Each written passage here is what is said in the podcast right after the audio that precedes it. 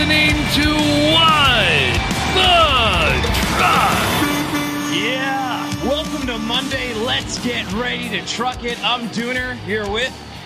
The dude, welcome everybody. Beautiful, be- and I do mean beautiful afternoon here in Freight Alley in the middle of February. And I, I'm super refreshed because that Super Bowl it ended early last night. There was there was the, 10:04. the prop bet on it, and we were actually talking about this on radio. Was 10:49 over under 10:49 for it ending? It was done by 10:05 p.m. Yeah. Eastern time. It was done by like eight. Yeah, I, well, yeah, they could have just they could have just called. I felt bad for Mahomes. I mean, the Yeah. offensive line just Yeah. wasn't there. You could tell he was trying his hardest, but it's amazing to just because like I've lived through Tiger Woods, I've lived through Michael Jordan, and we've lived through sort of t- Tom Brady. And this legacy is just ama- like ten years ago. You had people arguing: is you know is, is he the best, or is it Joe Montana, or is it Peyton Manning? I mean. Seven Super Bowl rings, 20 years of going to Super Bowls. And it's, it's amazing if you think about it. And this this came up when I was talking to Andrew Cox. I think Andrew Cox is maybe like 24, 25 years old. Oh, wow. Brady's been Yeah. playing since he was like my kid's age now, my four year old Yeah, and my yeah, six yeah, yeah, yeah. In 2002, at the first Super Bowl that Brady played against the Rams, U2 played that halftime show with a moving tribute to all the victims of 9 11. Here we are later now during the, the COVID pandemic. I don't know. Crazy. It's it's absolutely it, it is an astonishing career. Yeah. and I, I was rooting for the old man to show up. Well, you have to, right? But he's 43, but he's an old man, which is ridiculous. But I, I was rooting for the old man. But you know what I saw that was crazy to me was streaker? You, you've, well, yeah, we talked about. Yeah, why did they hang on him so long? I don't understand. Usually, you don't know about it. You kind of guess that something's happening, right? Yeah. Uh, but no, it was his first uh, first quarter touchdown in a Super Bowl was last night. Oh, yeah. For, first touchdown in a Super Bowl. Uh, in the first quarter. In the first quarter. for Tom Brady, which you'd think, okay, that's not really that big of a stat because you know Tim Dooner's only been in one. Sure. So, but no, he's been in ten. so, just the fact that that stat is meaningful. Sure. And 20, I think he's had something like 12% of all Super Bowl touchdowns have been thrown by Tom Brady. He's been in 70% of Super Bowls that have happened since he's played in the league. Just phenomenal, phenomenal stuff. Yeah. You know, it, it's hard, even if you don't like the guy, it's hard to say anything that is negative after a career like that. But here's one other thing, too. In his first Super Bowl, here's a tweet I saw from John um, Erlichman, and he was talking about the companies that advertised during the first Super Bowl that Brady played during. Okay, this isn't And- the first Super Bowl. This A- is Super- Brady's. uh, first. 20, 2002. Gotcha. AOL, Blockbuster, Radio Shack, Circuit City, CompUSA, Sears, HotJobs, Yahoo, VoiceStream Wireless, and Gateway Computers. Most of those not even around anymore. Computers. I had a Gateway computer. Oh, with Did the you cow have one? print on Yeah. it? Yeah. But I have one in like '92 or something. They were a little before their time. 94 Like that maybe. online sort of purchasing or Yeah. purchased by, yeah, it was a little, little before its time. Yeah. But on today's show, we might be talking about something that is coming of its time and of its age. It's drone deliveries. Valqari's going to be talking to us about their drone delivery mailbox, and we have a ton of questions for them. We booked a 20 minute segment because we want to know all about this. What can the drones deliver? What's the capability and capacity of these mailboxes? I'm sure you're all curious as well. Is this, Yeah. is this real tech, right? Can it Yeah. really work? Will people start installing these mailboxes all over the place? We'll find out what uh, they have to say about it. Plus, we'll be talking about Tesla. They bought $1.5 billion in Bitcoin, and now I can buy my Cybertruck in Bitcoin. I think it's only a matter of time before I can use my Dogecoin. Yeah, it prob- prob- probably is. Yeah, Tesla with Bitcoin. So Contract rates are up by 12% this year. Football fans' love of avocado, cross border freight demand, uh, Amazon's trucking incubator, Nissan's new drive for remote work. They're building a car around this. I don't know if that could just be a fad. Comeback stories and the importance of vetting carriers. We're going to get all to it, but first, let's tip the band, then we'll get to headlines today. This episode is brought to you by Legend Transportation, which has been establishing partnerships through outstanding customer service since 2007. Learn more at newlegendinc.com. Now, Trucking contract rates. We've been talking about this spot market and the correlation between the contract market. Well, Bid season has been going on right now, and tr- and trucking contract rates are up 12% year over year. Zach Strickland is chart of the week, which you can see every Saturday on freightwaves.com. He goes in depth on this, but here's a little overview. Shippers spent more than 12% per mile for dry van truckloads on average through most of the fourth, fourth quarter of 2020 than they did in 2019.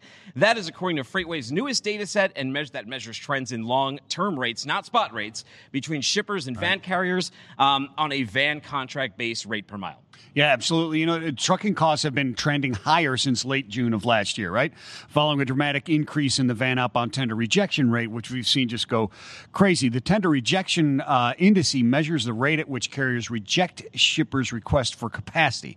So, a higher rejection rates uh, indicate that there's less capacity, which leads to shippers moving down their carrier list or their routing guides and falling out of this. A waterfall effect, uh, and they're looking for coverage. So, as they do this and they move down that list, they fall out they tend to they fall into the uh, uh, the spot market. There's less capacity. Rates start to go up. Uh, a little less assurance on service because you're down into third and fourth tier carriers, et cetera. Yeah. Well, knowing many new contracts have not been implemented, it's safe to assume that a large por- portion of the recent implied rate increase will stick. It might even go up, right? Tender rejections mm-hmm. remain over 20%, and spot rates are still well above contract by a large margin in what is typically considered the off season. Uh, increasing contract rates should help increase carrier acceptance and, again, lower the spot rates. So, again, you're exposing that spot market.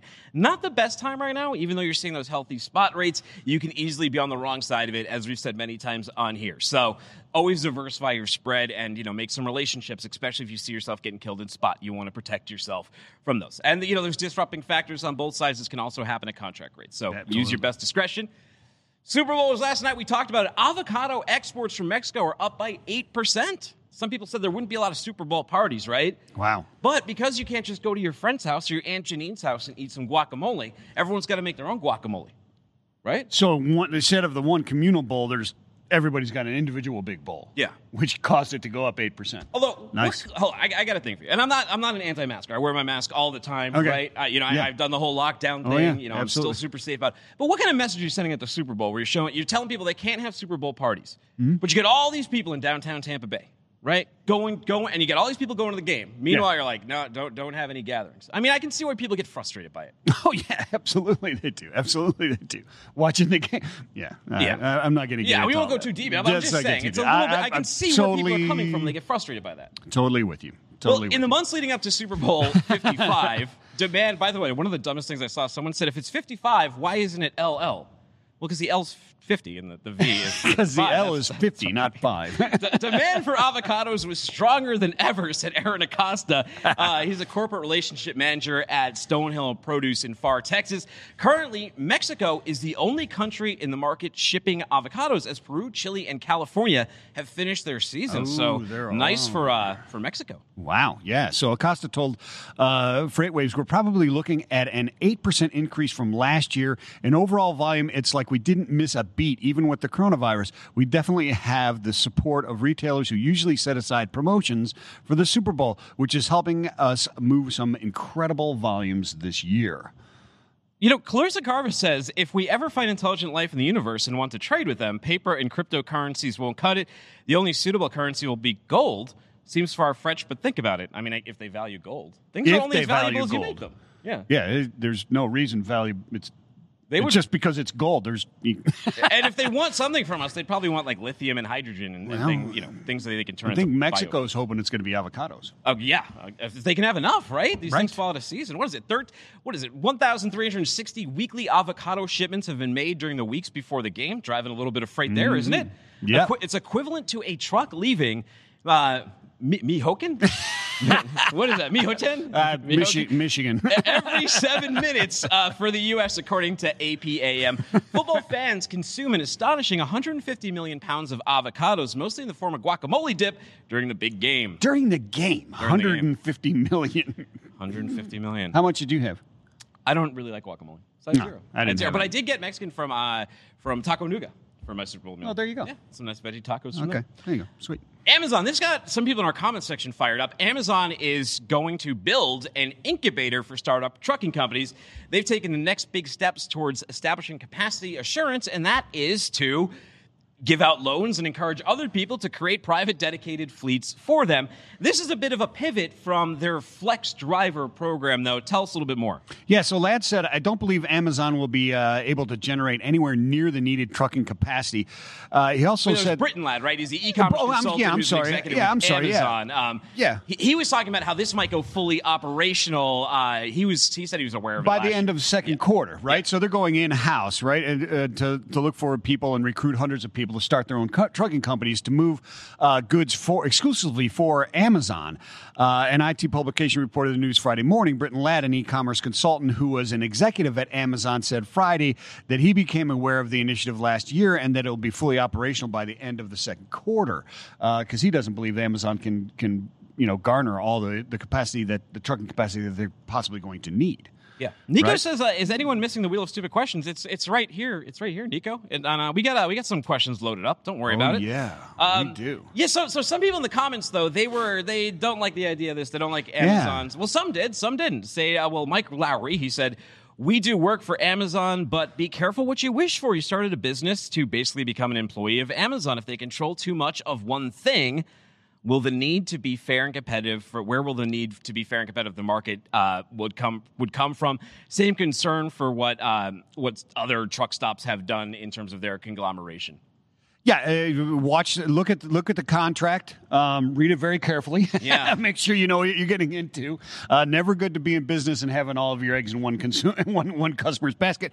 But it could also be a very good thing. You don't know what those contracts look like. One right? of the comments that stuck out to me, just one of the themes in there was someone pointed out if all these dedicated carriers are working exclusively for Amazon, Mm-hmm. aren't they going to slit each other's throats to bring the rates down on that commodity? So Amazon really ends up being the big winner there. If there's a lot of risk involved, they pull their freight. Um, it's kind of a relationship, like you said, you really want to vet, you really want to make sure of. Speaking of vetting, and speaking of carrier vetting and all of those things, we are happy to bring Scott Cornell from Travelers back Oh, yeah. onto the show. He's their lead. Um, he's their transportation lead and crime and theft specialist. And we're going to talk a little bit about how freight brokers uh, should be properly vetting their carriers. So, Scott, thanks for joining us today. Hey guys, good to talk to you again. Yeah, no, hey, it's my first time catching up in 2021. So I think we're going to reset the table a little bit and talk about how we go about, you know, at the source, right at the source, how you go about vetting carriers and the importance of that. Can you shed a little light on it? Sure. Uh, I'll give you the short and then a little bit longer answer, right? So the, the number one rule and the short answer, which sounds very basic, is you really have to know who you're doing business with. You have to make sure that you um, are thoroughly vetting and verifying the identity of anybody that you're going to consider a business partner you're going to work with. So that's the short answer. It's very high level. But the details behind that, you know, have a little more meat to them. So today we're going to concentrate on freight brokers, but that rule generally applies to anybody, shippers, carriers, truck drivers, to you name it, right? So speaking in general terms, people tend to trust and assume that the information that people are sending us is accurate. And most of the time it probably is. Uh, but it only takes one time for it to be wrong, and that one time can be expensive.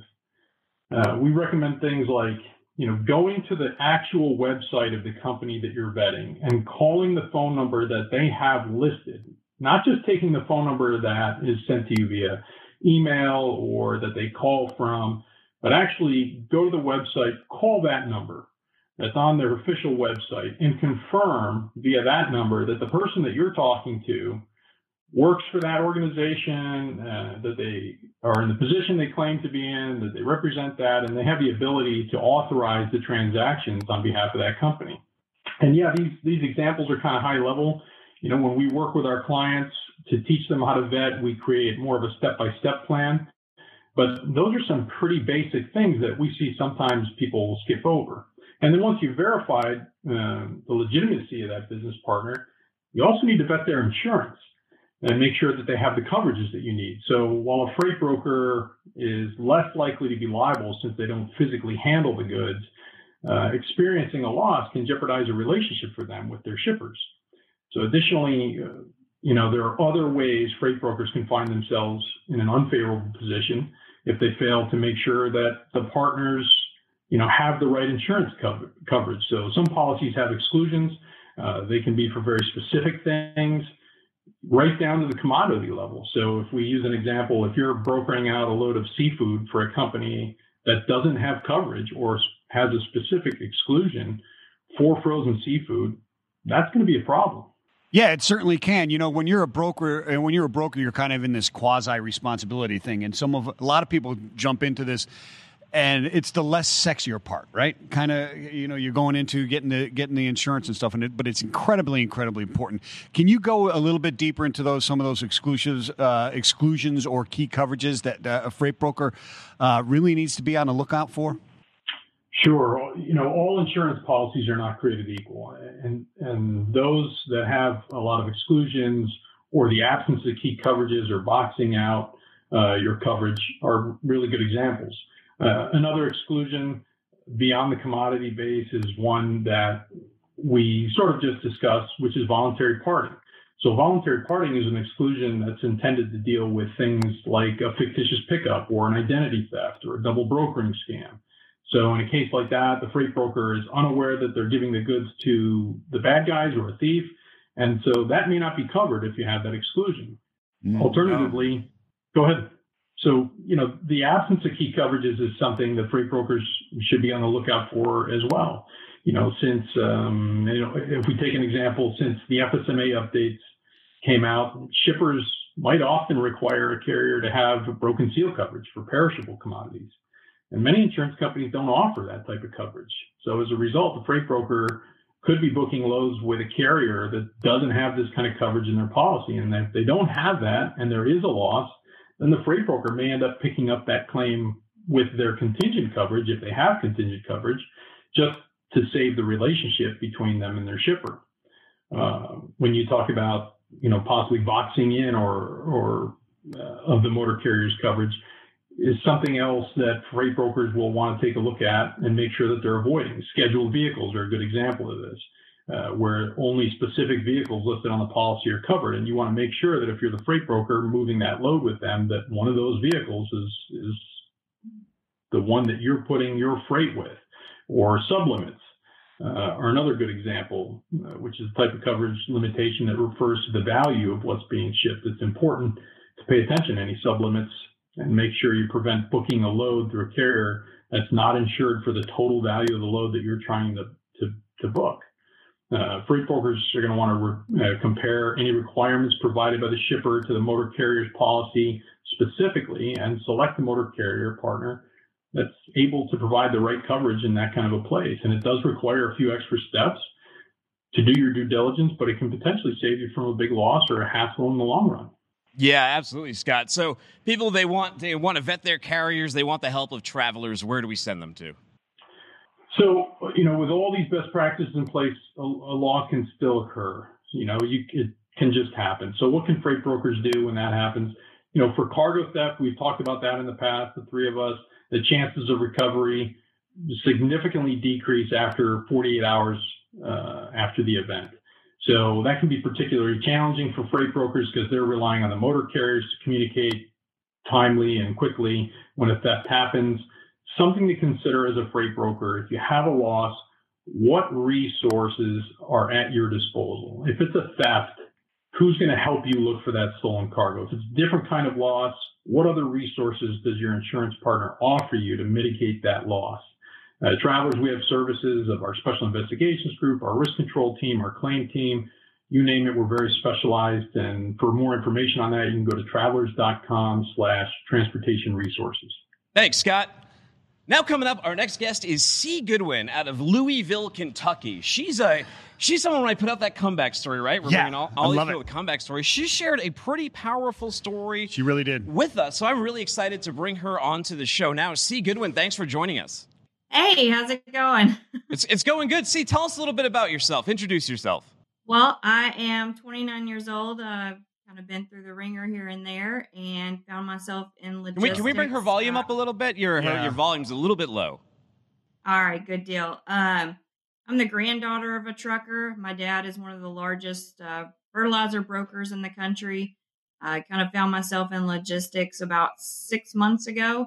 I never thought that I would have been there, and it all just kind of fell into play. Tell us about that. How did you fall into logistics, though? Uh, see, well, it's been a very long road to get there. Um, as I said on LinkedIn, uh, about two years ago, I found myself homeless after struggling with a terrible drug addiction. I went to rehab, and when I got out, kind of went back to my roots and started serving again uh, found a job opening at a local logistics company um, and kind of went in from there. I never really expected it to go anywhere.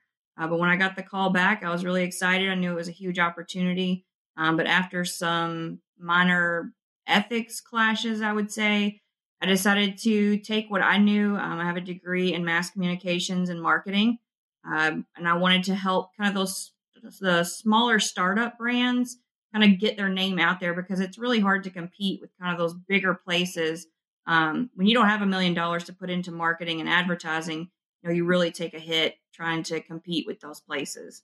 Yeah, what set you on the on the road to sort of turn your life around? Because what you you wrote on this comebacks thing is that you know, three years out, you were the, you were this marketing manager. You mentioned mm-hmm. there, you got divorced. You're, you're, homeless. You had nothing to show for it but a life of pain. You've you've been clawing your way back. You've been getting the apartment. You've re- rebuilding your your life. What what do you think was the catalyst that got you to start moving down that road? I, have gone on a similar journey myself. Oh, fair enough. Um, honestly, uh, there's a lot of shame involved in being in that position. You know, you really feel like the world just kind of thinks you're trash and you start to kind of get in that pit of yourself where you know it's one of those things you call a criminal one long enough and he becomes one um, mm. so it's really getting out of that self-talk and talking yourself up um, but i do have kids um, i have two little boys that absolutely look up to me and i did not want them to look at me like i look at my parents um, i did not have a good upbringing i was a very tumultuous thing growing up and was for most of my life and it was sitting in my car one day, um, and I just didn't want to be that person. I knew I had a lot more in me and could contribute a lot more to society and where I was. Um, eventually, I would like to be a motivational speaker and kind of use my story to help other people because there's so many out there with similar issues. Um, but the rehab that I attended was kind of a Buddhist centered uh, facility and it really helped learning meditations and kind of getting yourself back centered within yourself and cutting out that extra, you know, the social medias and all of that kind of help catalyze us into the society that we've become. So it, it was definitely not easy to do. Um, but I'm almost three years sober, sober now and could not imagine even ever going back. Boom. You got it. That's good stuff. Nice job, nice job. So now you're you're I guess I guess you're out of logistics right now as far as being a, a brokerage or doing sales, right? Uh, and and in uh, in the marketing and advertising side. So what's going on now? What what's what's what's the effort now? What's on your horizon? On the horizon, I have um, one solid year, a calendar year, before I can legally go back into logistics. Um, so hopefully, after that year, I can get a, a smaller 3PL going and help some of the smaller carriers um, my big thing is always, you know, uh, like Richard Branson says, you take care of your your your customers second and your your workers first because if you take down your workers, then you don't have a business at all. Um, and I feel that way about truck drivers and carriers. I feel like that relationship between brokers and carriers is very important, more so than the customers, um, because it's kind of our job to be that gatekeeper to the carriers. Um, they're always going to be able to find work, but you know, to be able to get a customer, a quality relationship with a carrier is very, very important. I feel like. Um, so for the meantime, in the next year, I hope to just help those smaller carriers and logistics companies kind of build themselves up and and get going. Well, Nico Brown says this is an amazing story. I cleaned up my life for my kids to, to be proud of me. Great that she mentioned Buddhism. A book that changed my life was The Tao of Physics and another about Buddhism. So I'm glad messages like these resonate with plenty of people out in the community. We don't always like to talk and, and, and share our demons or job loss or any of those kind right. of things.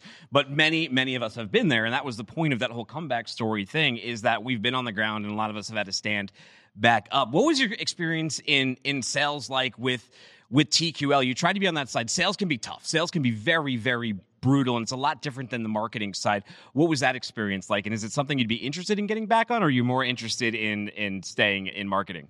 Honestly, I've been told in the past I was born for sales.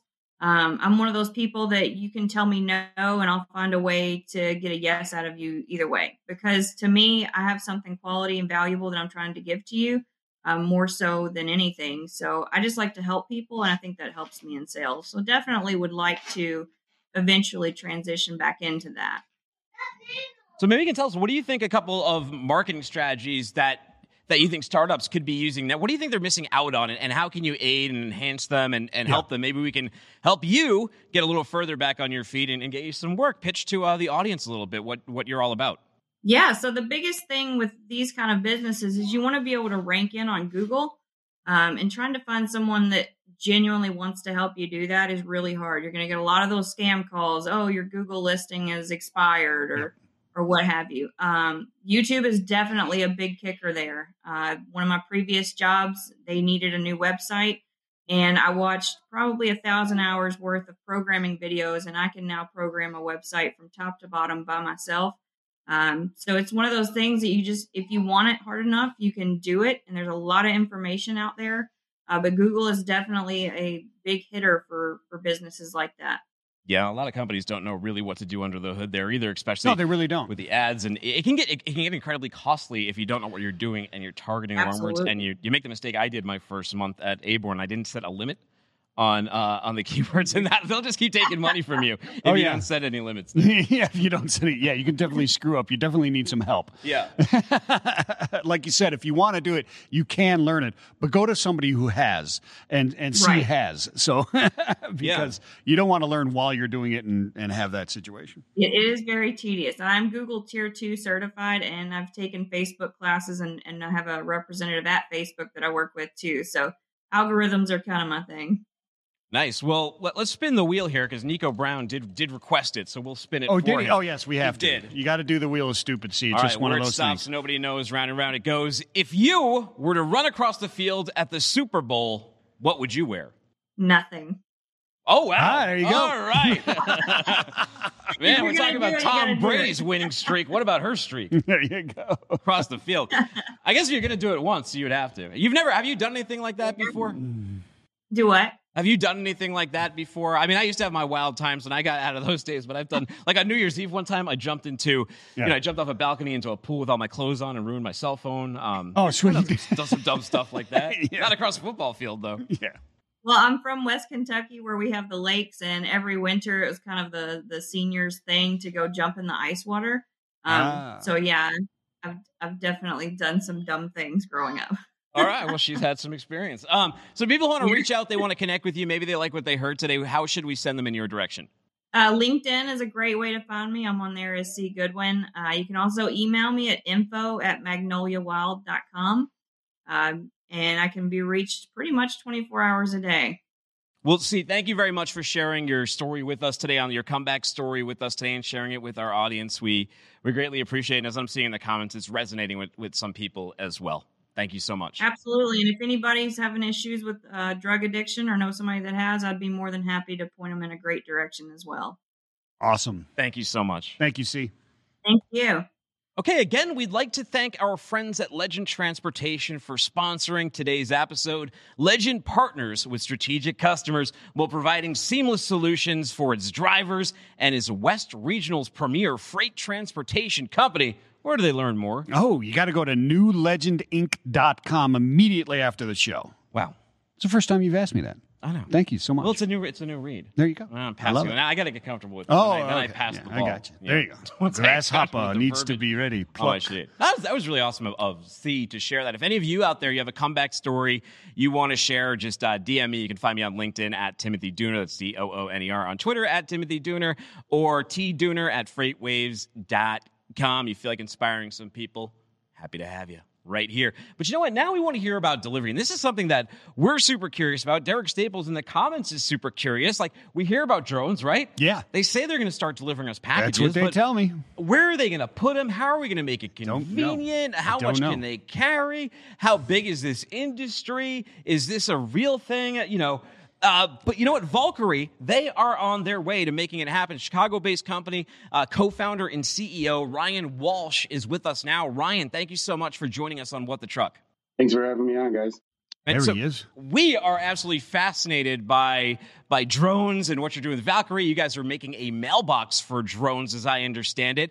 Tell us a little bit about yourself before we get all into it, though. Um, how did you get involved in this kind of in, in this kind of racket? Where did the interest from drones come from? That question you just asked, uh, my co-founder Alex and I, we started pondering on that uh, about seven years ago. Um, you know, how do these things interact with people, and how do we make it as convenient as possible so it's you know not a novelty? And so we started working on that premise, and, and Valqari emerged. Yeah, it's cool. So uh, Valqari is not um, is not drones, right? Right. uh, what what is what is Valqari? So right now we're going to be testing and releasing our uh, mailbox version later this year. We have a commercial version which is uh, on sale right now for our commercial partners. Uh, we'll also be making window units, rotating units, as well as rooftop units. Beautiful. So seven years ago, you're having this conversation with your your co-founder. Where were you and the and your co-founder at in life? What were you doing before you decided to develop this solution to drone delivery?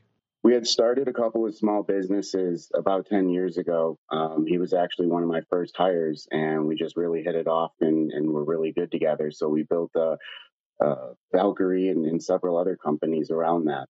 Very cool. Now, so I was on your on your website there, and you know it, it's interesting. You did did you recently win an uh, an award for for technology?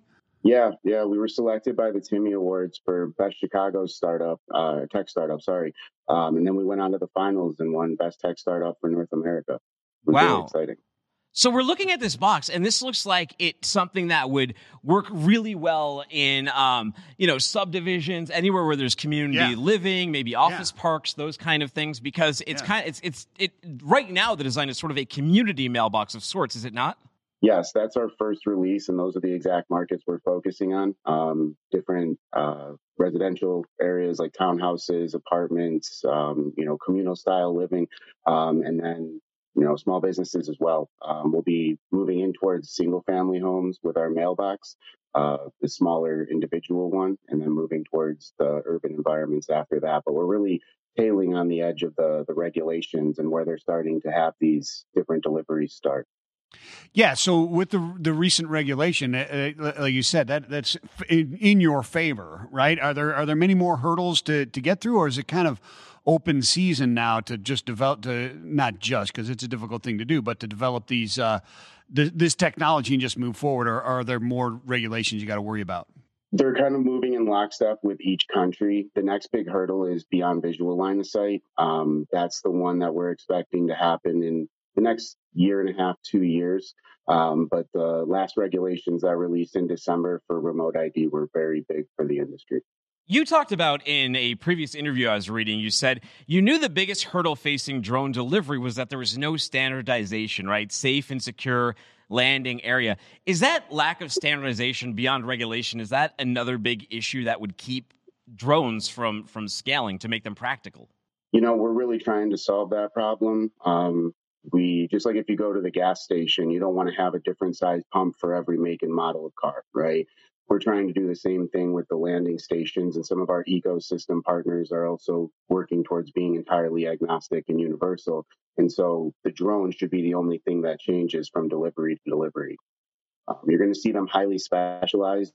I, I think he said they need to be uh, highly specialized, and and that uh, they they need to be very very uh, similar in size for the for the, to scale these things across the neighborhoods. I would think one of the things that he can move into uh, rather quickly is Happy is- Meals? well, let's ask him that. I think I think he's back. We were just talking. We were is. looking at this video that you have here, and it's delivering packages of different sizes. One of them's like it looks almost like a like a gothic Happy Yeah. Meal in a black box, and then um, you know there, there's some delivery boxes. So- goth meal. yeah. So, what kind of capacity can this mailbox hold? And I guess the follow up to that would be, what can the drones themselves actually deliver? but let's start at the uh, let's start at the arrival point. How how many packages can these uh, receptacles hold? Ours holds six, um, and those are in individual lockers. Each of those boxes uh, can be 10 inches by 10 inches by 9 inches. Um, we're mostly focusing those ones on the medical supplies right now, and that seems to be the sweet spot for um, you know different medical deliveries. Um, that's what's getting a lot of the, the traction right now with the regulatory agencies, much more so than getting you a Happy Meal. Um, but we partner with a number of drone companies, and each one of those has their own individual use case and delivery. And so we went for what works best for all of them. Um, and so, you know, the limitations, and you guys pointed it out, aren't so much on our mailbox as the drone, right? The how much can they carry, and then different things like that. Um, medium-sized drones can carry uh, between five and fifteen pounds. Seems to be that nice little sweet spot. Um, but I've seen drones that can carry a ton. Um, they're, they're Oh, yeah. getting bigger and bigger, and you know, uh, you have somewhere to put it. I'm sure a drone can carry it. Yeah, it's it's interesting. So where do you see it? How, how do you scale the delivery part of this? Because you're you're looking at this, and it has to be homogenous. You're within specific limits, uh, and you look for those specific industries that lend themselves to this, like medical. Uh, uh, uh, uh, medicine and, and that type of stuff deliveries. What's the next step in it? Where are those other industries that help this that help the scale that would be within that? Is it going to specific uh, shippers and saying anything within these parameters? Boom, we can do this. Uh, how does that work?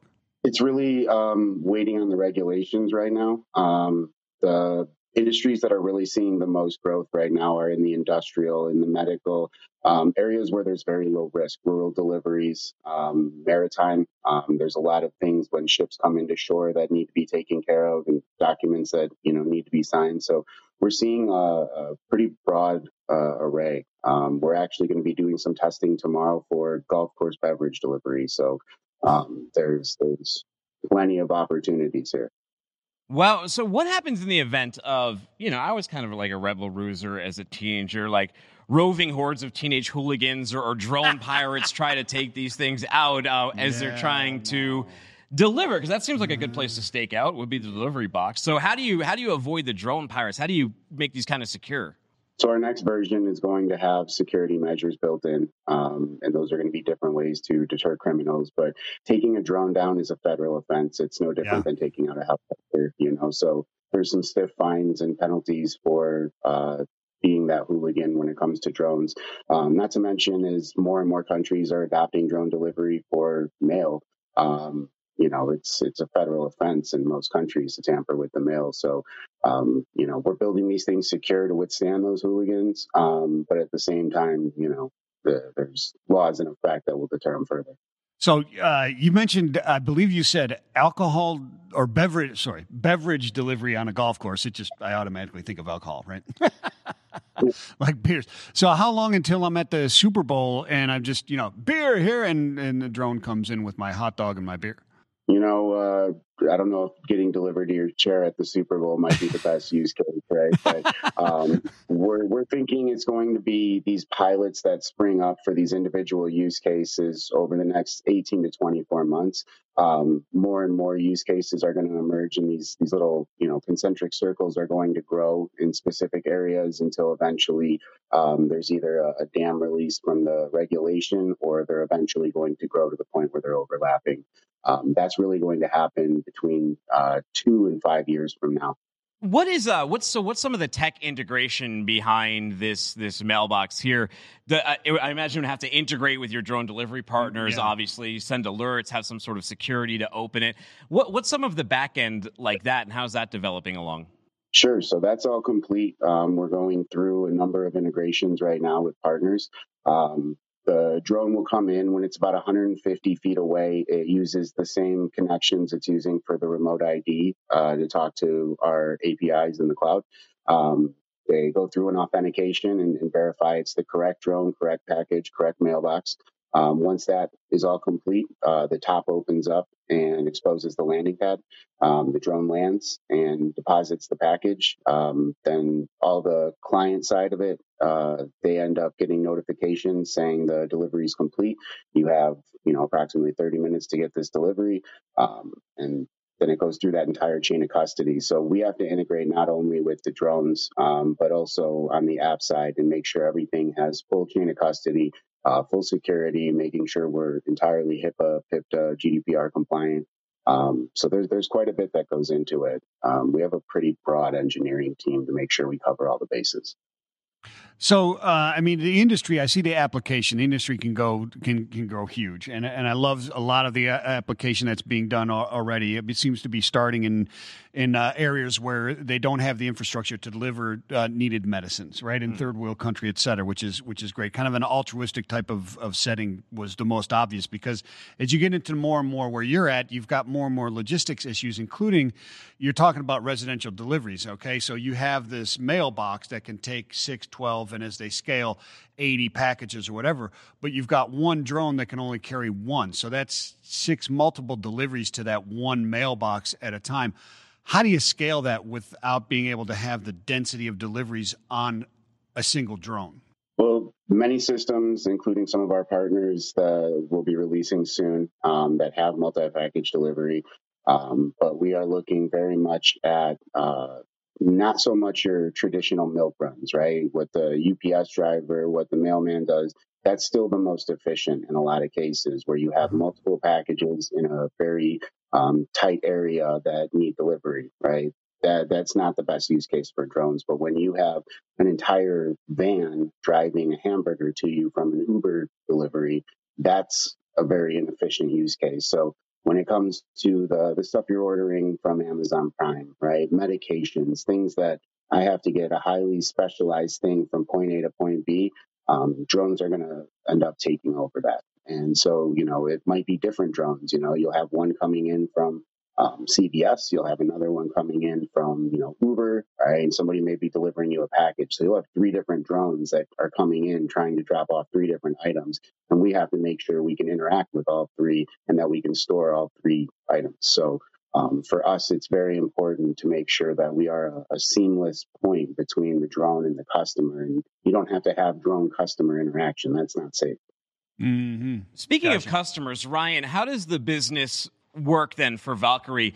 Um, you mentioned right now you're trying to target sort of the more dense population areas, get those mailboxes in those, um, maybe even medical campuses seems like a really good use case based on what you mentioned. Mm-hmm. But when someone does business with you, are they just buying the mailbox? Is it, is it get the mailbox and there's also like a SaaS platform that, that does integrations? How does that part of it work? Yeah, so right now we're mostly focused on our drone operator partners. Um, they're integrating all of our boxes into their delivery networks. Um, it does, it comes with the hardware and a SaaS platform. Um, so you'll be able to monitor it from an administrative side as well as, you know, user side. Um, and each one of these, we're, we're not so much focusing on the dense urban areas yet. That's going to be coming. Um, a lot of the use cases are around very, um, low risk type deliveries, right? Line of sight, you know, hospitals, um, you know, like I mentioned earlier, golf courses, um, very remote deliveries. Um, you know, there's different things that are available now where all of these systems are building into this eco or this, all these systems are integrating into this ecosystem. Sorry. Um, and we're really looking at what's going to be the safest most effective solution that all of these regulators can get behind. Um, so, you know, right now we're focusing primarily in the drone industry, but that will slowly shift as we move towards residential deliveries. And then at that point, it will be, um, you know, individual homeowners, property owners, you know, strip malls, um, places like that where we're expecting to have these community stations up. So in these community stations, as you see it, as you as you move into these, would would you have a static location, or would you be assigned one as as needed? Right. So I'm in my neighborhood. Do I have uh, an addressed physical mailbox that is a drone assigned to me, or does it rotate by who who needs it? I just happen to have a delivery and it's in this box or that box. Sure, sure. No, it really depends on um, you know where this box is placed right if it's in front of your home or if it's a community station at an apartment um, you know, you'll have one assigned to you. Um, but if it's in a strip mall, right, those are uh, first come first serve type, you know, and you'll have one um, dedicated for that delivery or that pickup. Um, so it changes based on who's using. it. Gotcha. Beautiful. Beautiful. So, how long? so, you kind of touched on it here, but is this something that eventually you see this scaling to a point that an individual would have their own drone mailbox, or is that is is that just sort of untenable at this point, just because of costs and everything? No, it's really you know the the market hasn't gotten there yet. Um, you know, a lot of that's going to come with drones being able to deliver to people's houses, and much like we're seeing with porch pirates and package theft and, and all these other issues, weather and, and all these things that come into play with current traditional delivery models, we would solve that as well as drone deliveries. So we would fully integrate with current traditional delivery methods. Um, and so it doesn't matter what's getting delivered to you, uh, it can all go into a Valqari receptacle. So, So, from- so a checkout, Yeah. right? How do you want to pay? Credit card, PayPal, fast pay, fast checkout. How do you want it delivered? sure. Are you drone? re- uh, Are you drone accessible? Yes, I am. Boom. Click it for that. Some. Yeah. But would you get an add value in that? Like, why would I elect the drone if, uh, you know, it has, you have to incentivize Yeah, the yeah, yeah, yeah. delivery In, Yeah. in some aspect. It's either, you know, it's either faster, more reliable, you're getting notifications. Because you're, getting the tra- coolest guy in your neighborhood. Because Well, that, yeah. Because you're the guy who gets. I mean, the Because economics, I get packaged by drone, I'm cool. the economics of drone delivery are, are kind of wild. I mean, we're looking at 10 to 20 cents on the dollar towards traditional deliveries, There you and go. drones can deliver 24 7. And, you know, deliveries that may have taken hours before now take minutes. Um, the data is pretty unreal. So, in the use cases where drones really are the, the optimal solution, they are highly optimal. Now, are are the integrators of the world, is the USPS, is UPS, are FedEx, are they looking at using third party drone solutions? Are they looking to bring their their own in house? Who's going to be? Um, who do you foresee doing the bulk of these deliveries? you know everybody's going to be doing it just like you know um, deliveries now right more and more companies are getting into deliveries and if you're a big enough company to do it in house you may do it in house but a lot of these you know smaller uh, businesses you know they outsource to a third party right? Um, so there's going to be a combination of both. Um, both fedex and ups are using third party providers. Um, they're not doing their own internal developments that i'm aware of. Um, you know so there's going to be a huge market for this both with the large companies the giants and the um, you know third party providers for everybody else. Should we just go ahead right now and disrupt it and start the Uber of drone deliveries? We'll just get a bunch of I'm sure there's people working on that. I drone, mean, drone, drone flight operators when you're bored or have an extra hour, make a few deliveries for me. well, Ryan, you must be taking meetings with a ton of these different companies, Yeah, right? I To, would think to so. see how they can integrate with your tech, to, for you to vet to see which partners seem like they have some long term value in that Yeah. kind of thing, right? How big would you say the space is, and what do you think it'll it'll sort of reduce down to? Is there the winners and the losers? There's definitely going to be some consolidation and i definitely see the large companies um, kind of leading that charge. Um, we're seeing it all over both organically developing in the drone market as well as these large companies coming in. Um, you know we we think it's going to be kind of a bloodbath for the next few years but um, it's it's expected to be tens if not hundreds of billions every report that comes out is slightly different but um, you know everybody's predicting this is going to be massive by 2027 um, so we're not taking too much of it you know everything comes with a grain of salt but um, we're building our own models and, and you know i would agree that it would be in the hundreds of billions you know by the end of this decade Right. What do you think the worst thing to deliver with a drone would be? worst in in what sense I mean, just in general. I mean, go go with that wherever you you want. I would say a baby. Yeah, you're not delivering the baby. I wouldn't deliver a baby. We're working on a system right now for uh, safe needle exchanges. So you'd be Wow. able to put, you know, sharps in, in a container in the box, and it would automatically go and get disposed of by drone. Um, you know, so we're looking at things that we can use to uh, make a safer environment. Right, medical is one of them, but if you take that further, you know, you start looking at needle exchanges and hazardous waste and, and different things where you can take a person out of that logistics chain and not expose them to whatever that may be. Wow. You know, it's almost one of those things that's hard to imagine until all the drones are there. I remember I was on in Costa Yeah, Rica yeah, on my yeah, yeah. honeymoon, and like there, the taxi cabs were you would just get in like a regular person's car. Yeah. No, that was before Uber was here, so like we weren't used to this as Americans, and we're like, we just get in this this guy's car. Random car. Yeah, it's not even marked. but once it happens, In happens, Costa Rica. once it happens in the text there, and for some reason, just having an app in your pocket makes it like, oh, okay, it's cool now. Now it's cool. Yeah, Yeah, now it's cool. Yeah, yeah. Well, hey, ha- Ryan, how, how do people uh, how do people learn more about Valqari and um, you know if they want to get on board with you, how do they go about doing so? Yeah, um, check out Valqari.com. Um, our website has everything for notifications when we do start delivering to that market. And there's definitely a contact us page, and we want to hear from people. So, uh, yeah, Valqari.com. Thank you once again, Ryan. We appreciate your time today. Thanks, Ryan. Thank you so much for having me on. Take care. No, Michael, I have a I have a question for you. Yeah, go ahead. So you're you're going to one of these drone companies, right? You're going you're going to pitch the drone to to Valqari in the drone mailbox, but you're a brontosaurus. Oh, Where are you wearing your necktie? Are you wearing your neck? And I think we have a visual aid here to help. Uh, Where are you wearing your necktie? Is it up here, right under the chin, or is it down by the shoulders? No, I think it's quite obvious. It's down by the shoulders. Number two. Now, how is sure. that obvious, though? Well, I've I've worn ties in the past. I, Yeah. I don't like wearing them, but I never wore them like up here, around my chin.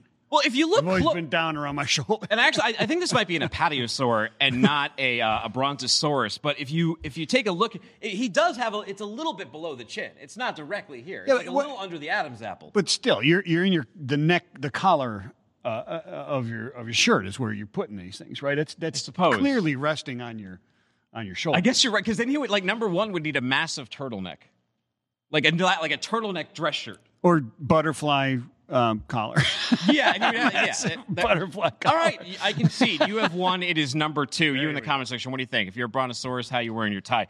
I'm going with uh with that. Oh, and Calista, she says air traffic control. How will this be done by? Um, will this be done by AI? I think they're actually. So that's that visual line of sight, right? Cali- Yes, exactly right. Calista. So what they're what the, what that means is that an operator could be in whatever the drone station may be, whatever the traffic control center is, and they can control it almost like a video game. I don't think it's at the point where it can be autonomous because right now we're still in that conversation of can someone operate it without even being able to see it, let alone a computer being able to do it. It's, they do have flying assist and all of those things. They do, and but there's fly assist and all that. But once you start talking about uh, receptacles, and and now uh, all of them need to know how many receptacles are open, how many are full, how many are scheduled to go in there. You can't have 25 of them uh, trying to deliver to the same one, even if they're 150 yards out and they start signaling this thing. Uh, you know, it's got to know that there's 50 of them, all trying to deliver it to the same place, right? Derek I think Staples- that's what she's talking about. Derek Staples, Derek Staples, a God made the baby delivery, and he called it the stork.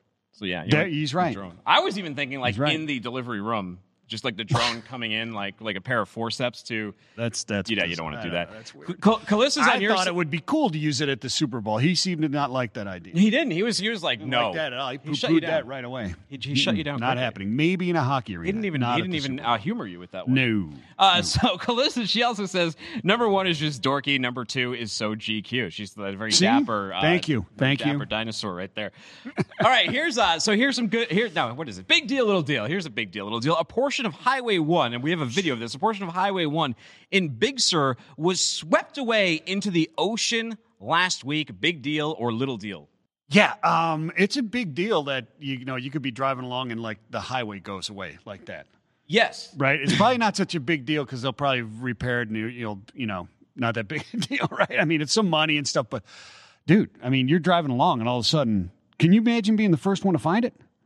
Yeah, I mean, it's like being in like 2012 or some sort of cheesy action movie. But I mean, I lived out in, in Southern California, and during rain season, you know, houses would million, million, multi-million dollar houses would fall off the side of those cliffs all the time. That is not very strong land. A CHP officer, he was patrolling the area. He described what he saw as, um, I was in the area when I noticed a section of the roadway, specifically the southbound lane, had fallen off into the ocean. He stayed until the area until he was relieved in the evening, keeping people uh, away from the scene. Right, Caltrans was over that. And all that really caused it was um, what they called an atmospheric river event, but it was just 14 inches of rain washed that away. Uh, it's going to take about, according to um, this organization in California, it's going to take $500 billion over the next two decades to fix all this infrastructure, too. Uh, Five hundred billion dollars Yeah. for to fix that? No, no. Oh, okay. No, all the infrastructure, not just that one thing. I was going to say, my God. No, that's an expensive band aid. That is an expensive piece of road right there, my friend. Holy cow! Yeah, no, that and, and a river event, I guess, is where it's just training. The rain Yeah. just keeps coming and coming and coming and coming. All right, so here here's a big deal, little deal, All right. Uh, and this one hits home for you as well because Sure. uh, you're into Tesla. Yeah. You you like the um, Crypto. what the the uh, Cybertruck. Yep. And you like crypto. You got your uh, Doge coin. Yes. right? So Tesla buys 1.5 billion dollars in Bitcoin. So not quite as much as you have, but they're, they'll be fairly liquid in it, and they plan to accept it as payment uh, for their vehicles. Big deal, little deal. Pretty big deal. And I'll tell you why. There's a lot of reasons why it's a big deal. One is it's big on Tesla because they have $19 billion cash in hand. So they just put 1.5 billion in there. Yeah. It's a heavy percentage It's to, a to big put percentage. into crypto. Yes, That's a lot of confidence. Agreed. Another big deal. Now people are talking about is Apple the next company who's going to pour money into into Bitcoin, right? Could be. Another big deal is that the price of Bitcoin has responded because regular investors and retail traders hear this and they moved it up from where it was 38,000 a Bitcoin this morning up mm-hmm. until about 44,000. I think it's around 43.5 right now, but it's it's seen a lot of movement as companies go, "You know what? If we really believe that this is going to go up in value, accepting payment in it is a low cuz not everyone's going to pay that way. It's a very it's a relatively low risk way of accumulating a lot of Bitcoin or whatever uh, Yeah. accessorial currency you're going to take versus the U.S. dollar. A lot of people see Bitcoin going to um, going to uh, what's it, hundred thousand. A Wow. Bitcoin. Um, the other thing here is uh, there's one aside in our story on freightwaves.com that I, oh, and by the way, D- you mentioned it too Dogecoin. Dogecoin was up to eight and a half cents this weekend. It was up to eight and a half cents this morning. Yeah. So a rising tide lifts all boats. A rising crypto lifts all boats, right? Does. And the, the douche is, is It running. also means that if you bought coffee with Bitcoin this morning, the cost of that coffee just went up by roughly 20%. Here, uh, look, I'm a little, I'm a little, yeah. I mean, that's any high inflation, low inflation. There's, there's that. yeah. Well, look, you got to pay for things in the value that they're worth at the time, right? So then pay with your dollars if you're afraid to play with your Bitcoin. You don't even have any. no, I don't. I know. I, you know, I'm a little upset. Here's what I'm upset about. He- Okay. Elon's been talking about Dogecoin for two weeks now. He's been tweeting about the Dogecoin, right? Yeah. We showed you the picture. Yes. Gene Simmons, Snoop Dogg, Yeah. Elon. Well, why isn't he accepting Dogecoin for the Cybertruck? Maybe he Why will. Okay, Maybe he he's does. opening it up to all cryptocurrency. I hope he does. He better. He bet. Well, Let me it'll get him on the phone. As soon as I'll get him on the phone afterwards. We'll get him on a conference call. There's a hotel. There's a hotel in Holland that takes it. The Amber Hotel takes uh, The Doge? Yeah. Dogecoin? Yeah. Very cool. All right, here we go. Let's go. Big deal or little deal? Nissan's new concept car vehicle, the Office Pod, is maybe taking too literal of an approach at uh, working uh, remotely. Uh, what do you think? Big deal or little deal? You think we're going to start seeing a lot of vans like this, where you can have a um, the world's smallest cubicle pop out of the back? No, I think it's a very, very little deal. Oh yeah, I don't. Yeah, very small and, and a bad idea. but you can climb on the roof. Oh, you can. wow. Can't you do that like on any van? You could climb on the roof if you wanted Yeah, to. there was used to see mini minivans with the little ladder that went up to the uh, the storage on the top. Anyways, nah, little deal, dude. I mean, who's gonna do that? Nobody's gonna. do that. It looks it looks really small. I mean, if it was bigger, maybe we could like take what the truck on the road in there. But like, I wouldn't. Where would I go? I would just like drive somewhere out in just, the you're just gonna pull a micro camper behind your your uh, your Tesla truck and and do your podcast from there, aren't you? I mean, why am I so far away from like a Starbucks or something? You'd have to go like really remote. But then where would I get my signal from? To No, you do you Like a order your you order your Starbucks and a and a and a, and a, a drone delivers it to you. hey, you know what it also has in the glove box? A UV antibacterial lamp that you can put your um your wallet in and your cell phone, your keys in. Yeah. And I guess it'll disinfect them. Yeah, no, I've seen that. Oh. Yeah, yeah, yeah. Little Well. case that you put it in there. Beautiful. Yeah, in fact, those guys were on. Um, they were on uh, uh, Shark Tank Oh, cool. a while ago. Oh, the yeah. UV light. Yeah. Yeah, yeah, yeah. Yeah. Yeah. Well, hey, coming up on Wednesday, right? We're not going to have a What's the Truck because we have an all day virtual event. Is the Health and Pharma Summit. You are all very welcome. It is live, it's free, it's virtual. Go to live.freightwaves.com to register. The Health and Pharma Summit will dive into the networks that keep us healthy and safe, right? Back Yeah, when we were thanking supply chain people for for all they do for the world. Um, also, seeing what's up with COVID, COVID vaccine distribution. Ever since I published that What the Truck newsletter, you can get the What the Truck, and I'm not saying Yeah. that was the reason for it, but ever since I published the What the. Truck newsletter, talking about the speed bumps in getting out COVID vaccine, we have accelerated much more fastly, and I believe we set a record on Friday for I think Nice job. Nice work. 2.1 million, right? 2.1 million Boom. vaccines. Just like that. distributed. Um, you want the What the Truck are Go to freightwaves.com slash WTT. It'll come out tomorrow at 6 p.m. Eastern Time. You can find me on Twitter at Timothy Dooner. That is D O O N E R. Or if you got a story for us, you can email me at tdooner at freightwaves.com. You can find him at Michael Vincent on LinkedIn or at Vincent the Dude on Twitter. But you might not Mm-hmm. Want to bother with him on Twitter. He's not there that often. I'm there, but not that often. You can find this show on your favorite podcast player of choice. Just look up What the Truck, or if you want every FreightWaves podcast, all on one convenient feed. It's great for discovery. Look up Freightcast. Put that in your favorite podcast player. Press play, press subscribe, take it with you. Thank you so much, everybody, for joining us today, for taking on Monday and kicking its ass with us. Right, Michael? Right on. Right, dude. Peace and love. Right. Peace and love. We'll see you at Health and Pharma.